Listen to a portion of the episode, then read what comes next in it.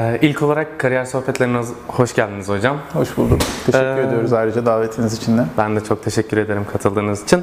İlk sorum kendinizden, okuduğunuz okullardan, bölümlerden kısaca bahsedebilir misiniz? Ee, evet yani insanın kendisinden bahsetmesi biraz zor bir süreç ama kısaca şöyle katalog bilgilerden bahsetmeye çalışayım. Bilgisayar mühendisliği mezunuyum. Yeditepe Üniversitesi'nde okudum. Sonra yüksek lisansımı orada yaptım. Araştırma görevliliğine başlamıştım. Bu arada okurken çalışıyordum. Farklı yerlerde çalıştım. Ee, ilk şirketimi de mezun olmadan önce kurdum. Yaklaşık 17 yıl oldu sektörde, bilişim sektöründe aktif olarak çalışan bir firmam var. Ee, Bir yandan asistanlığa devam ettim. Yani hayatım aslında iki yoldan hep devam etti. Bir akademik kariyer, bir de sektör tecrübesi diyebileceğimiz. Ee, Sonra işte yüksek lisans, gene Yeditepe'de bilgisayar mühendisliği. O sırada İTÜ'de başka bir yüksek lisans daha yaptım. Sosyolojiye yakın diyebileceğimiz. Sonra doktora bilgisayar mühendisliğinde Yıldız'da tamamladım. Bir yandan da gene sektörde çalışıyordum. Arada askerlik, e, doktora öncesi askere gittim geldim. Doktora sonrası da öğretim üyeliği. Yardımcı doçent. Sonra da e, doçentlik e, sınavına da MIS'ten girdim. Yönetim bilişim sistemlerinden ve doçentlik ünvanını aldım. E, değişik ülkelerde çalışma fırsatım oldu. Yaklaşık 3 ay kadar önce de Amerika'daydım. Şu ana kadar 6 ayrı ülkede çalıştım. E, kısaca özgeçmişimiz böyle diyebiliriz katalog bilgilerden oluşan. Evet hocam. Ee, peki hocam, e, okul hayatından sonra ve şu anki yaptığınız işlere kadar o aralarda hangi işlerde çalıştınız, ne gibi görevlerde bulundunuz? Bunlardan Ee, bahsedebilir Aslında misiniz? öğrenciyken çalışmanın çok faydalı olduğuna inanıyorum. Ben öğrenciyken başvurabildiğim bütün işlere başvurmuştum. Onlar arasından e, kabul alınan birkaç işte çalışma şansım oldu. Genel olarak basit işlerdi. Şimdi belki hiç yapılan işler de değil. Yani kablo çekmek, işte network kurulumu, sonra bu network'ün yönetilmesi, sunucu ayarlanması gibi öğrenciyken yapılan işler vardı. O zamanlar web çok favoriydi, yeni çıkmıştı. Herkes anlamıyordu internet sayfası kurmaktan. Ee, Yani şöyle söyleyeyim, bilgisayar kurmanın bir e, marifet olduğu zamanlardı. Bilgisayara bir cihaz tanıtmak, onun sürücülerini yüklemek falan kolay işler değildi. E, o dönemlerde ben de işte network e, işleri yapıyordum. Daha çok ayak işi diyebileceğimiz şimdiki tabirle işler yapıyordum. Sonrasında eğitim merkezinde bir Microsoft yetkili eğitim merkezinde eğitmen olarak başladım. Orada e, uzun yıllar ders verdim. Microsoft araçlarını anlatıyordum. Tabii çok e, düşük seviyeden yani Windows ofis eğitimleriyle başlamıştım. İşte klavyede 101 tuş vardır, yok 103 tuş vardır. Onların eğitilmesi, mouse böyle kullanılır gibi eğitimlerden başladım. Sonra biraz e, zaman içinde ilerlettik ama sonra mezun, yani bunlar öğrenciyken yaptığım işler. Sonra mezun olduktan sonra e, mezun olmadan önce kendi şirketimi kurmuştum. E, Birazcık sektörü görme şansım oldu. Sonra da mezun olduktan sonra asistanlık ve bir yandan da özel özel sektörde kendi şirketim üzerinden devam ettim. O sırada da tabii çok sayıda başka işlere de dönemlik olarak girip çıktığım oldu. Kısa dönemli yaptığım işler de oldu. E, yazılım sektöründe çalıştım. Maaş alarak çalıştığım firmalar oldu. E, isim vermek ne kadar doğru bilmiyorum ama değişik firmalarda çalıştım diyelim. Sonrasında akademik hayatım da bir yandan devam ediyordu tabii. Öğrenciyken bilgisayar mühendisliği biraz boş bir alan olduğu için yani çok fazla hoca yok bu alanda. Daha öğrenciyken e, değişik üniversitelere gidip ders verme imkanım oldu. Yani o tecrübeyi yaşama şansım oldu. Daha doktora da zannediyorum ilk seneden itibaren e, farklı üniversitelerde ders anlatma şansım oldu. Sonrasında da üniversite e, doktora bitince üniversiteye tamamen geçip kendimi artık akademik hayatta biraz daha konumlandırmaya başladım. Aslında birazcık özel sektörden emekli ettim denilebilir. E, biraz daha böyle e, emeklilik hayatı yaşamaya daha ulvi şeylerle, para değil de daha ulvi şeylerle uğraşmak gibi bir e, kariyer geçişi yaşadım. Şimdi de daha çok e, yaptığımız işler daha çok bu endekste. Yani sosyal sorumluluk şeklinde görülebilecek, biraz topluma fayda sağlayabilecek, insanlara fayda sağlayabilecek işler endeksinde gidiyorlar. Evet hocam, çok teşekkür ederim. Ee, peki hocam, şimdi sizi üniversiteden mezun olduğunuz, lisanstan mezun olduğunuz tarihe götürsek, zamana götürsek, ee, yeniden tüm yaşadığımı yaşarım, aynısını yaparım mı dersiniz? Yoksa arada şunu yapsaydım ya da şunu yapsaydım daha iyi olabilir dediğiniz şeyler var mı? Yani bizi izleyenler için. Ee, bu biraz kişilikle ilgili bir şey. Ben şu anda yaptığım şeylere dönüp baktığımda pişmanlık yaşamıyorum ve doğru şeyler yaptığımı düşünüyorum. Tabii imkanla da ilgili şeyler. Yani her insanın önünde her türlü imkan yok. Her şeyi yapabilme fırsatınız da yok. Bazı şeyleri yapabiliyorsunuz, bazılarını yapamıyorsunuz. O zamanlar önümde olan şanslar değerlendirildiğinde en doğrularını yaptığımı düşünüyorum bugün içinde, bugünkü bilincimde de. Şunu yapsaydım daha doğru olurdu dediğim bir şey yok. Ama belki şu olabilir, imkanlarımı arttırmak anlamında bazı alanlarda daha fazla gayret göstermek gösterebilirdim şimdiki bilincimle gitsem. Tabi bu da şöyle bir şey. Yani 30 yaşınıza geldiğinizde, 40 yaşınıza, 50 yaşınıza geldiğinizde nelerden zevk alacağınızı bilmiyorsunuz. O yüzden o alana ne kadar yatırım yapacağınızı da bilmiyorsunuz. Mesela örnek verelim. Şimdi ben akademik bir hayatım var ve böyle çok e, zevk aldığım şeyler yapıyorum akademide ve akademiye tamamen kendimi kapatacak, böyle üniversiteyi kapatıp bir laboratuvarda çalışacak bir e, hayatım olmasını isteseydim ki şu an bunu istemiyorum ama isteseydim mesela onunla ilgili bir yatırım yapılabilirdi. Yani yurt dışı belki orada daha iyi bir çözüm olabilirdi. Amerika'ya gitmek, orada bir kariyer yapmak daha iyi bir çözüm olabilirdi. Ama birazcık şunu e, söyleyebilirim. İnsanın kariyeri hayatındaki zevkleri şekillendiriyor. Yani bugüne kadar yaşadığım şeyler neticesinde şu an zevk aldığım, hoşuma giden, vaktimi ayırdığım şeyler var. Ve bunlar da aslında kariyerini şekillendiriyor. Böyle bir iki yönlü ilişki var. E, Dolayısıyla şu an gerçekten zevk aldığım bir yerdeyim. Hoşuma giden işlerle uğraşma fırsatım var. Akademi bana bu imkanı veriyor. E, Sürekli gençlerle birlikteyiz. Yeni fikirler, yeni insanlarla tanışma şansımız oluyor. Ve sürekli değişen dinamik bir yapısı var. Yeni insanlar geliyor sürekli.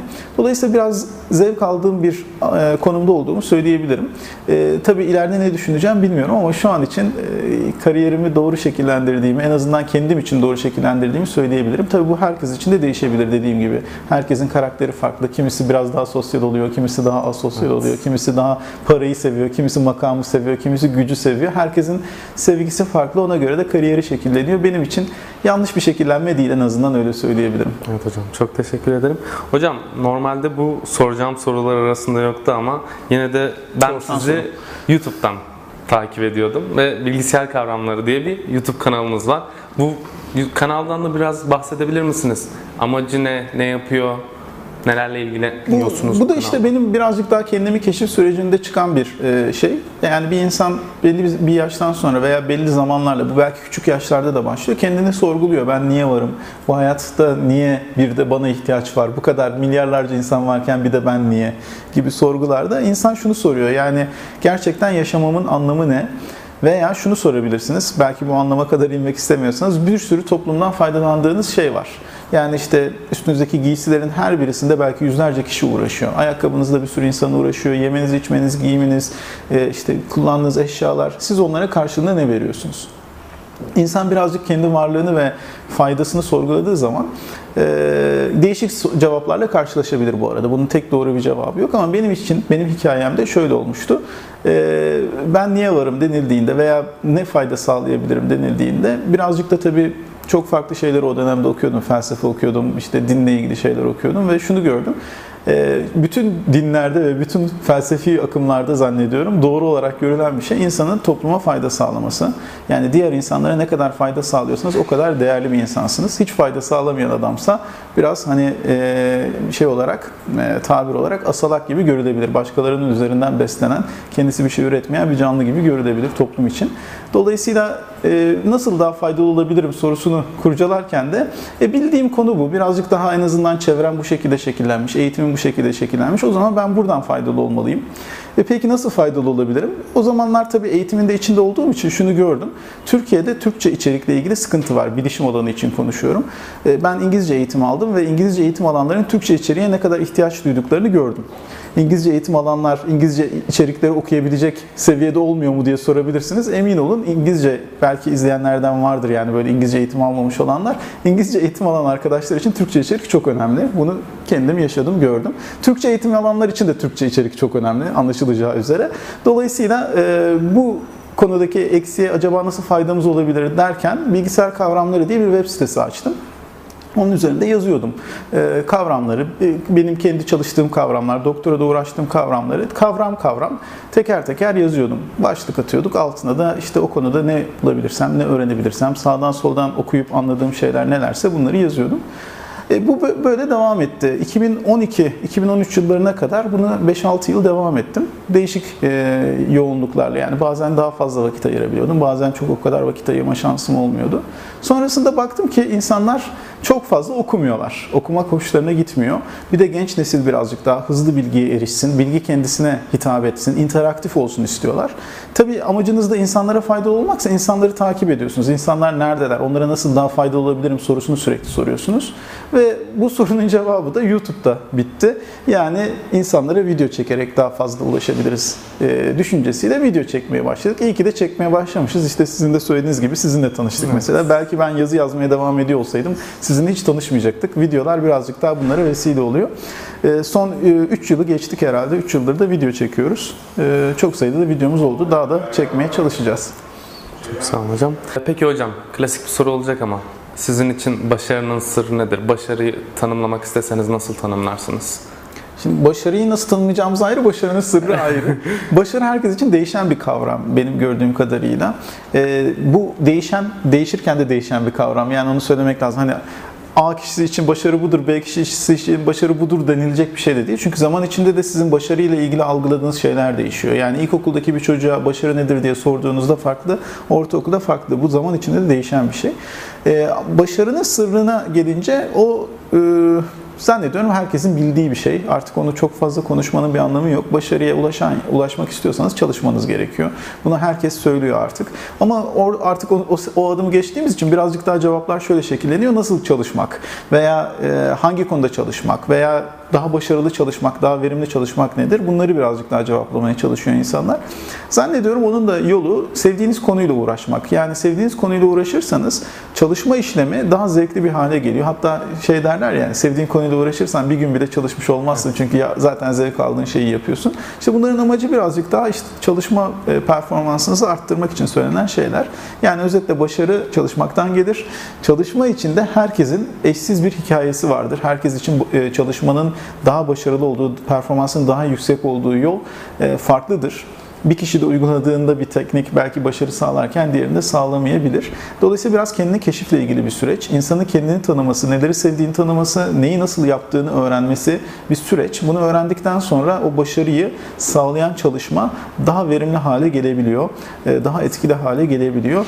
E, Genel olarak başarıyla ilgili zannediyorum bunları söylemek yeterli olacaktır. hocam. Sağ olun. Ee, peki hocam, şu anda yaptığınız işleri göz önüne alır- alırsak, bu yaptığınız işlerde bu yaptığım işlerin şu şu yönünü çok seviyorum ama şu yönleri olmasaydı iyi olurdu dediğiniz şeyler var mı? Yani Evet yani sonuçta uğraştığımız iş bilişim sektöründe bir iş. Bilişim sektörü biraz asosyal bir dünya. Ee, Ama benim sevdiğim kısmı insanlara dokunan kısım. İnsanlarla birlikte olmak, insanların hikayelerini dinlemek, insanların uğraştığı şeyleri takip edebilmek hoşuma giden şeylerden birisi. Bence bu dünyada en enteresan varlıklar da insanlar. Dolayısıyla e, hikayelerin her birisi eşsiz ve her yaşanan şey bence çok değerli. E, Benim en çok zev- zevk aldığım şey, birazcık da tabii üniversitede olduğum için böyle bir imkanım var. Belki bir yazılım geliştiricisi olsam sabahtan akşama kadar bilgisayarın başında e, böyle arada belki toplantıların olduğu, arada belki birkaç e, saatimi ayırabileceğim gün boyunca ama onun dışında bilgisayarın başında geçirmem gereken bir mesai kavramım olacaktı. Bu tabii kişisel bir şey. Zevk sonuçta herkes için farklıdır. Benim için en azından böyle olduğunu söyleyebilirim.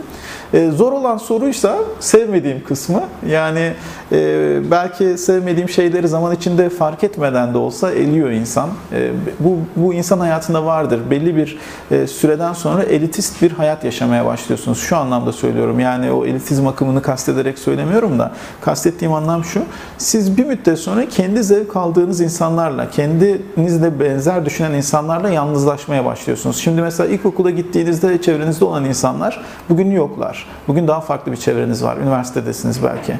Yarın öbürsü gün mezun olduktan 10 yıl sonra çok daha farklı çevreleriniz olmaya başlayacak. Kendi seçiciliğiniz aslında sizi de biraz yalnızlaştırıyor ve daha mutlu olduğunuz insanlarla beraber kalıyorsunuz. Şimdi bu süreçte dolayısıyla bakıldığında belki de fark etmeden çok sayıda istemediğim şeyi hayatımda eledim.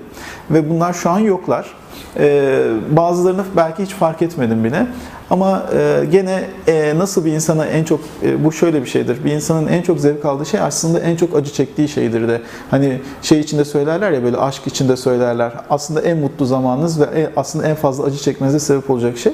Dolayısıyla e, evet belki de en e, zevk aldığım şey e, gene en fazla acı veren şey oluyor. İnsanlar e, kötü insanlar gerçekten bir insana en fazla zarar veren şeyler oluyor benim hayatım için e, düşünecek olursak. Nasıl iyi insanlarla iyi vakit geçirmek en zevk aldığım şeylerden birisi ise kötü insanlarla kötü vakit geçirmek de zannediyorum en dezavantajlı yanı diyebilirim hayatımın. Evet hocam. Ee, peki hocam şu anda bizi izleyen kitlenin %60'ı 18-24 yaş, Yaş aralığını Bunu tabii oluşturuyor. istatistikler söylüyorsunuz. Aynen. Peki tamam. YouTube'un istatistikleri söylüyor.